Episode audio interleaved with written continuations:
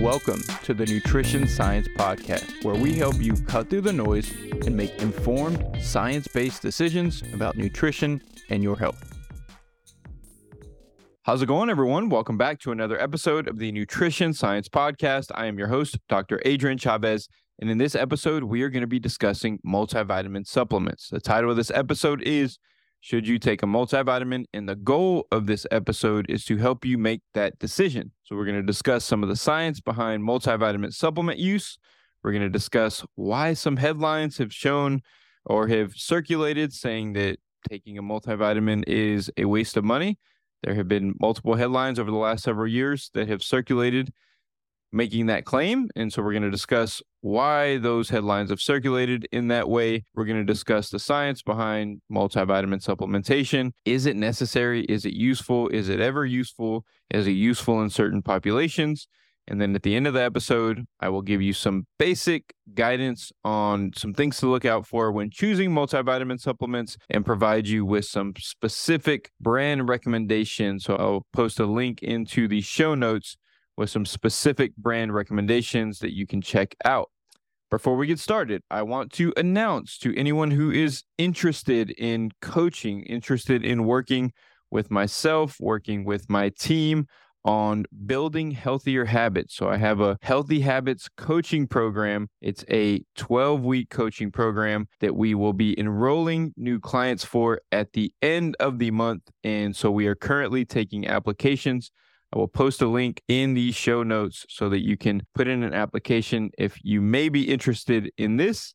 If you have struggled with making healthier lifestyle choices, if you need some guidance, you need some clarity around what you need to be doing, you need help getting into the gym and getting comfortable with resistance training, this is a great program for you. So check out that link if that sounds like something that may be helpful for you. Let's go ahead and get into the episode. So, first thing that I want to discuss is I mentioned that there have been some headlines that have shown or that have said, had made the claim that multivitamin supplements are completely unnecessary. And considering that a large percentage of the population continues to take multivitamin supplements, I think it's important for people to understand whether or not they're actually wasting their money. So I think it's about 30% of the population right now continues to take multivitamin supplements. And as I mentioned, there have been multiple headlines. So the latest one was in, I think it was in 2022. And I saw there were headlines in US News, is one that I pulled that said that vitamins and supplements useful for most people, expert panel suggests. And that was the headline. And so there were many headlines like this. I always, when there are headlines like this, I my inbox on social media gets flooded with people asking me whether or not these headlines are true. And so that's one of the reasons that I see these types of trends. And this particular headline was came from a paper that was published and this paper was a it's an evidence report and systematic review for the US Preventative Task Force and the paper is titled Vitamin and Mineral Supplements for the Primary Prevention of Cardiovascular Disease and Cancer. So this particular paper was a paper that included 84 studies. Out of those 84 papers there were 9 randomized control trials that looked at the effect of multivitamin use on various outcomes including all-cause mortality, cancer and heart disease risk. And what they found was that there was a 6% reduction in all cause mortality. Now, this wasn't significant, meaning that it wasn't statistically large enough to make the claim or like to be completely certain that it was the multivitamin that drove this benefit. So sometimes you need more people or you need a larger what's called effect size, but this was a 6% reduction. So the group that took the multivitamin supplements had a 6% lower cause of all cause mortality during follow up. And then they also had a 7% lower risk of cancer. These aren't large, these are minor differences, not substantial, not anything to write home about or get too excited about. But it also isn't completely zero. And the reason that I mention this is because in these studies, it's difficult to actually show differences in these outcomes. So think about this. We're trying to see differences and the percentage of people who are dying over a period of time, over a short period of time at that. So there's only a small percentage of people who are dying over that short period of time because you can't, these studies are hard to conduct over very long periods of time. So most of them are three to six years. And the percentage of people in those studies that actually died or got cancer or heart disease is very small. So it's really difficult to detect differences in an outcome that's occurring at a very low rate in the population. So, say, for example, only 1% was experiencing, and this isn't the case in these studies, but only 1% was experiencing heart disease. So 1.5% is a pretty, is a 50% increase but you're it's probably not going to show up as a detectable difference because the overall prevalence is so small as opposed to if it was 10 versus 15% that may look it'll appear to be a much larger difference because the actual prevalence of the outcome is occurring at a higher rate. And sometimes when we're looking at these overarching outcomes we have to track people for very long periods of time. And that's why these randomized control trials are difficult to conduct in nutrition is because we have to follow people for very long periods of time to see outcomes in heart disease and cancer and, in mortality. And that's why we have to often rely on epidemiological data. And I've talked about this in previous podcasts. I'll link the podcast where I talk about the hierarchy of research in the show notes but this is something that's important is when we see these headlines they're not necessarily so the headlines are exaggerating what the conclusions of the paper were. The conclusions of the paper are that multivitamin supplements don't reduce cancer risk or don't reduce heart disease risk. And what's important to understand is that the criteria for establishing making that statement is pretty large. Like in order to be able to say that they do reduce the risk of cancer and heart disease, they have to have a pretty substantial impact and they're not going to have a substantial impact because you're just taking one little pill. It's not a it's not a massive impact on our lifestyle and that's why they're called supplements. And this is an important thing to consider is creating expectations around taking supplements. So in these studies there was a minor difference. And this minor difference it wasn't substantial. It was difficult to detect due to the way that the research is conducted. But the reality is that there was a little bit of a difference. So there it is telling us that there's something going on with these multivitamin supplements that seems to be beneficial. Another important thing to consider is that in these studies they're giving these multivitamin supplements to the general population. And multivitamin supplements are most likely going to be beneficial among individuals who have underlying nutrient deficiencies or who have inadequate diets, who have diets that are, you know, don't provide adequate amounts of nutrients for various reasons. Certain populations like children, lower income individuals or individuals who are on limited diets for whatever reason are more likely to have nutrient deficiencies and are more likely to benefit from a multivitamin supplement. When we look at these studies and you give a multivitamin supplement to the general population, and let's say 50% of the, that group of people had a nutrient deficiency that was corrected through that multivitamin supplement, but the other 50 had none, and that other 50% who had no nutrient deficiencies or insufficiencies experienced no benefit, they're going to dampen the actual results that occurred in the population population that could actually benefit from the supplement. This is something that we see in a lot of supplement studies. I know I don't talk about supplements that much. I try to shy away from it, to be honest, because talking about supplements, people end up wanting to take everything that I talk about. And that's why I don't talk about them so much. But with supplements, it's really important to understand they can be beneficial when they're used with the right person in the right form for the right period of time.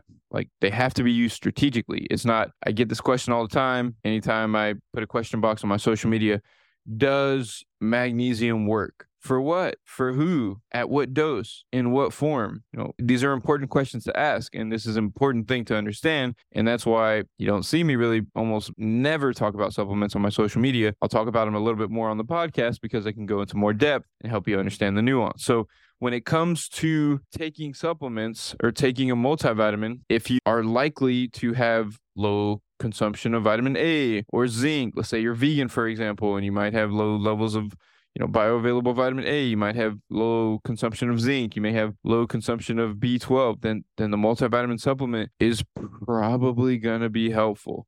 And this leads me to the next paper that I want to discuss. It's a consensus report from an expert panel that was published in 2018, and they came up with some conclusions that the panel agreed upon around multivitamin supplement use and evidence based statements that can be supported by the literature. And here are some of the statements that they made. Number one, or one of the statements, I, am not talking about all of them because they're not all relevant to this discussion, but one of the statements that they made was achieving micronutrient intake levels on a population wide and individual level basis that are consistent with established reference values should be an explicit public health goal. So, simply put, it's important for people to consume enough nutrients. So, that's an important point. Using a multivitamin supplement can help to provide the recommended levels of various nutrients. That's an important point. So it's important to get the nutrients that we need. Multivitamin supplements have been shown to help to provide those nutrients. And on a population level basis, multivitamin supplements reduce the prevalence of nutrient deficiencies and nutrient inadequacies. So that's another important point that they made is if you give a whole population a multivitamin supplement that includes nutrients that that population is not likely to be consuming enough of, this can reduce the prevalence of inadequacies and deficiencies among that population. Based on current knowledge, long term use of multivitamin supplements within an amount that don't exceed the upper limit of nutrient intake are safe in adults. So there are established upper limits of each nutrient where if we consume more than that, that can be problematic. And this is the thing with supplements. A lot of people will consume multiple supplements that contain high amounts of various nutrients to the point where they're putting themselves at risk. I've seen this multiple times with people taking supplements. Let's say vitamin A, for example, they'll exceed the upper limit consumption of vitamin A, and that can be toxic to the liver. And so we don't want to do that. And it's important that if you're going to be taking a multivitamin supplement, it doesn't overdose you on those nutrients. So that's one of the points that they made there. And if it doesn't overdose, there's been no safety concerns with multivitamin supplements that are within those safe limits. The evidence that long term use of multivitamin supplements contributes to a reduction in the risk of chronic disease is insufficient to support the use of multivitamin supplements and the primary prevention of these diseases. Another complicated statement that simply means there isn't evidence to show that multivitamin supplements can prevent common chronic diseases like cancer and heart disease. This is what I just discussed at the beginning of this episode. This is where a lot of the headlines come from. There isn't evidence for this because that evidence is difficult to produce and that would require longer randomized control trials. It would require screening people and identifying those who are at higher risk for nutrient deficiencies so that we can supplement individuals who have the highest likelihood of benefit. In my opinion, if those studies were carried out, if we identified individuals who had higher likelihood of nutrient deficiencies and provided them with multivitamin supplements that filled those potential deficiencies and inadequacies, and we followed them up for more than three or five years, we followed them up for 10, 15, 20 years, I would be willing to bet that we would see pretty significant reductions, like 10 ish percentage. And this is just a random guess out of my head, but just based on some of the reductions in risk that we see with other interventions, that we would see some reductions in risk over a long period of time where you're correcting a nutrient deficiency or inadequacy and you're giving that enough time to actually cause some benefits on health outcomes and you're identifying those groups that are at highest risk for having those inadequacies and deficiencies and you're helping to correct those for them in my opinion, I'm pretty confident that that would lead to a reduction in the risk of various, you know, health conditions, Alzheimer's disease, cardiovascular disease, cancer, diabetes. If we could follow people up for longer periods of time and identify and supplement those specific groups of people, that's what's important. It's not giving a supplement to everyone. It's saying who could benefit from this supplement and let's identify who can benefit from the supplement and let's use it in a safe way and in a way that's going to minimize potential risk and maximize potential benefit from utilizing this supplement. So, the last point they made multivitamin supplement use in populations with inadequate intakes or increased needs of micronutrients can provide benefits to apparently healthy individuals, including children, pregnant women, and older adults. So, what this point means is what I just went on a rant about. Multivitamin supplement use in individuals who have higher needs of various nutrients or in individuals who are at high risk for deficiencies or inadequacies for various reasons can benefit even though they are otherwise apparently healthy. And there are multiple studies that are cited. I'm going to post this particular paper into the show notes. They cited multiple studies in various populations. So they showed that children who use multivitamin supplements, particularly in low to middle income countries where nutrient deficiencies are much more likely. They show improvements in growth and in memory and cognition. And then also healthy adults who supplement with multivitamin supplements. There's randomized control trials that have shown improved perceived stress, improvements in mild psychiatric symptoms, improvements in fatigue, and improvements in subclinical anxiety as well with multivitamin supplement use and also in pregnant women. So there's better health outcomes have been shown in pregnant women and that's why this is a population where multivitamin supplements are recommended more frequently. But for other populations who are at high risk for deficiency, there is some evidence that improvements in certain health outcomes can be achieved and there's also another study published in 2018. It was a meta analysis of 12 randomized controlled trials looking at multivitamin supplement use and blood pressure. And they showed that there was a minor reduction in the overall population and then a moderate reduction in systolic blood pressure among individuals who were hypertensive who took a multivitamin supplement. There's also some evidence that multivitamin supplements can reduce oxidative stress levels. None of these are hard outcomes. So none of these are, you know, it's not diabetes, it's not Alzheimer's. We just don't have evidence for that for the reasons that I described earlier. But there is a little bit of evidence to demonstrate potential benefits of a multivitamin supplement. The potential risks of taking a supplement, if you're taking one that doesn't provide excessive levels of various nutrients, is minimal the cost of multivitamin supplements if you're taking you can get a quality supplement for less than a dollar a day sometimes about 66 cents per day and that can give you some assurance that you're consuming the right amount of various nutrients and you're not deficient or consuming extremely inadequate levels of any specific nutrient. So now let's talk about purchasing a multivitamin supplement because there's so many on the market and there there's so much variety in what they offer and it's difficult to know what to purchase. So even for me, I don't even like to look at the different options that are available on the market. I stick to a couple of different specific ones that I've been using and recommending for a long period of time. But one one thing you want to look for is that it's third party tested. A lot of multivitamins and other supplements on the market the, this market is not regulated well. If something is not third party tested, there's the chance that it doesn't even have what it says it has. There's also the chance that it has various other compounds and metals and things like that that can potentially be harmful for you because they're just skirting guidelines and providing the lowest quality product that they can. Because when you take a supplement, you have no idea what you're taking. You're taking a pill with powder inside, and if it's not regulated, these companies can sometimes put whatever they want in it, and there's very little regulation regulation there. Studies that have looked at supplements that have been purchased on Amazon show that I think it's about one third of them don't have what they say they have in it. And so you got to be careful there. You want to make sure that you're purchasing something that's third party tested. You want to make sure that you're purchasing a supplement that doesn't provide beyond safe levels of various nutrients. The most important nutrients that you want to see that aren't over the 100% daily value of your needs are vitamin A, D, E, and K. So we don't want to be consuming excessive amounts of of various nutrients. Now, there's certain vitamins like B12 where we can consume a lot of that, and you'll see sometimes it's 10,000% of our daily value on the bottle. Our body can handle that. Vitamin E, vitamin A, and vitamin K are fat soluble vitamins and they can build up and they can cause toxicity. Same with vitamin D, but we have to have very high levels of vitamin D, and typically multivitamin supplements aren't overdosing on vitamin D. They all usually aren't overdosing on E, A, or K either, but you just got to be careful and look at the label. Make sure that they're with these fat soluble vitamins specifically that they're not overdosing. You don't want too much folate either. Typically, like 600 milligrams of folate is going to be a good high amount. You don't really want to be going over that, and you don't want too much folate either. And it, it just gets really complicated. I'm going to give you guys some recommendations. You can find them in the show notes.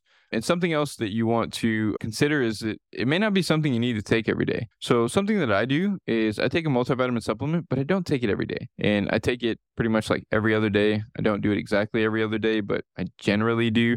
And for me, that's just to like cover the baseline bases of certain things that I may not be getting enough of. Because I've tracked my nutrient intake, and sometimes I'm low on vitamin A, sometimes I'm low on B12, sometimes I'm low on various nutrients through my normal dietary habits and and for me just 33 cents per day ish for me to just take one every other day and just kind of make sure that I'm hitting those baseline needs. So, you know, there's various ways to approach it. I, I don't think that everyone needs to take one. I would recommend getting other things into your diet in place first, you know, focusing elsewhere. I would also recommend tracking your food for a period of time, tracking your food intake. The Cronometer app is a really good one for that.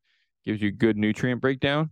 And so tracking your food intake for a period of time, like three or four days, track everything you eat and look at your nutrient intake and see are there any gaps in your nutrient intake based on your normal dietary habits that may you know benefit from being supplemented with a certain multivitamin or a certain nutrient. Let's say, for example, you're just really low on magnesium every day. Maybe just taking magnesium may be beneficial for you. This is the way that supplementation should be done, not taking what you hear on you know what someone's promoting through a coupon code on social media or through a podcast. You really have to understand how that multivitamin supplement may fit your needs if you have certain nutritional deficiencies or inadequacies, if you have nutrient absorption issues, if you have GI issues that may prevent you from absorbing nutrients, it may be beneficial there. But individuals who generally tend to have higher risk for insufficiencies or inadequacies, they, they are the ones that are most likely to benefit from a multivitamin supplement. So I am going to post recommendations into the show notes for a few of the brands of multivitamins that I like. You can check them out. Can see, you know, what they offer. Try to find comparable options. If you want, I, I recommend just sticking to these brands. These are going to be good brands, and they're the supplements that I recommend and trust. So that's all I have for this episode. Thank you all for tuning in to another episode of the Nutrition Science Podcast. I hope you all have a great week, and we'll talk soon.